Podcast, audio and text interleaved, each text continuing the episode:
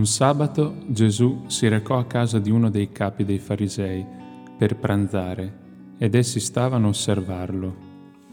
Ed ecco, davanti a lui vi era un uomo malato di idropisìa. Rivolgendosi ai dottori della legge e ai farisei, Gesù disse: «È lecito o no guarire di sabato?» Ma essi tacquero. Egli lo prese per mano, lo guarì e lo congedò. Poi disse loro: «Chi di voi, se un figlio o un bue gli cade nel pozzo, non lo tirerà fuori subito in giorno di sabato?»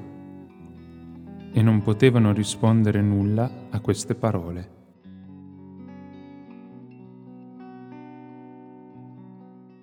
Non potevano rispondere nulla a queste parole. Interessante l'epilogo di questo Vangelo.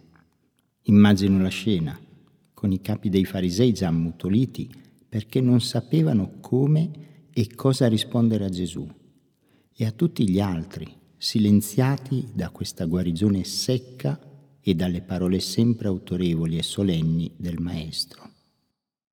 A quella tavola seguì un grande silenzio.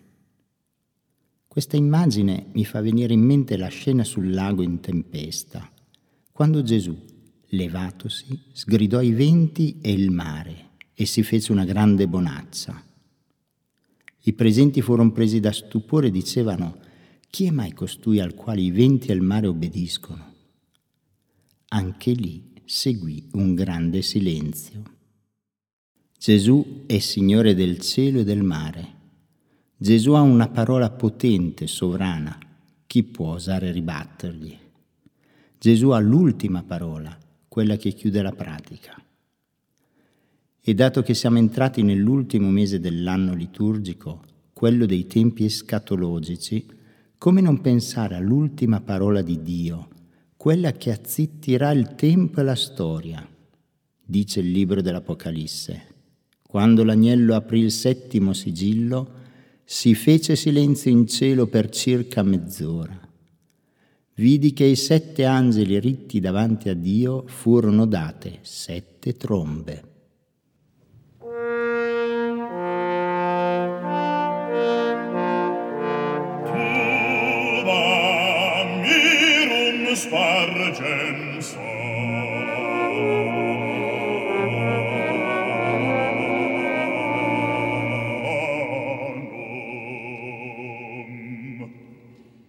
Quel giorno riconosceremo la primazia assoluta di Dio.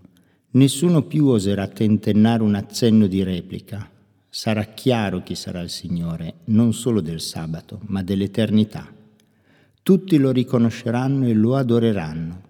Nessuno potrà più replicare alla parola con la P maiuscola, con la quale Dio spegnerà tutte le parole, tutte le voci e i rumori che dall'inizio del Big Bang hanno tappezzato il pavimento dello spazio e del tempo su cui si è srotolato l'universo. Sarà silenzio finalmente, e poi sarà gioia vera. Forse già oggi abbiamo bisogno di silenzio, silenzio dagli spari e dalle bombe, silenzio dai numeri, silenzio dai tam-tam mediatici, dai social, dalle parole troppo spesso senza autorità e autorevolezza. Di questi tempi abbiamo bisogno più che mai della parola di Gesù, che ci dia un silenzio interiore capace finalmente di gustare la pace vera.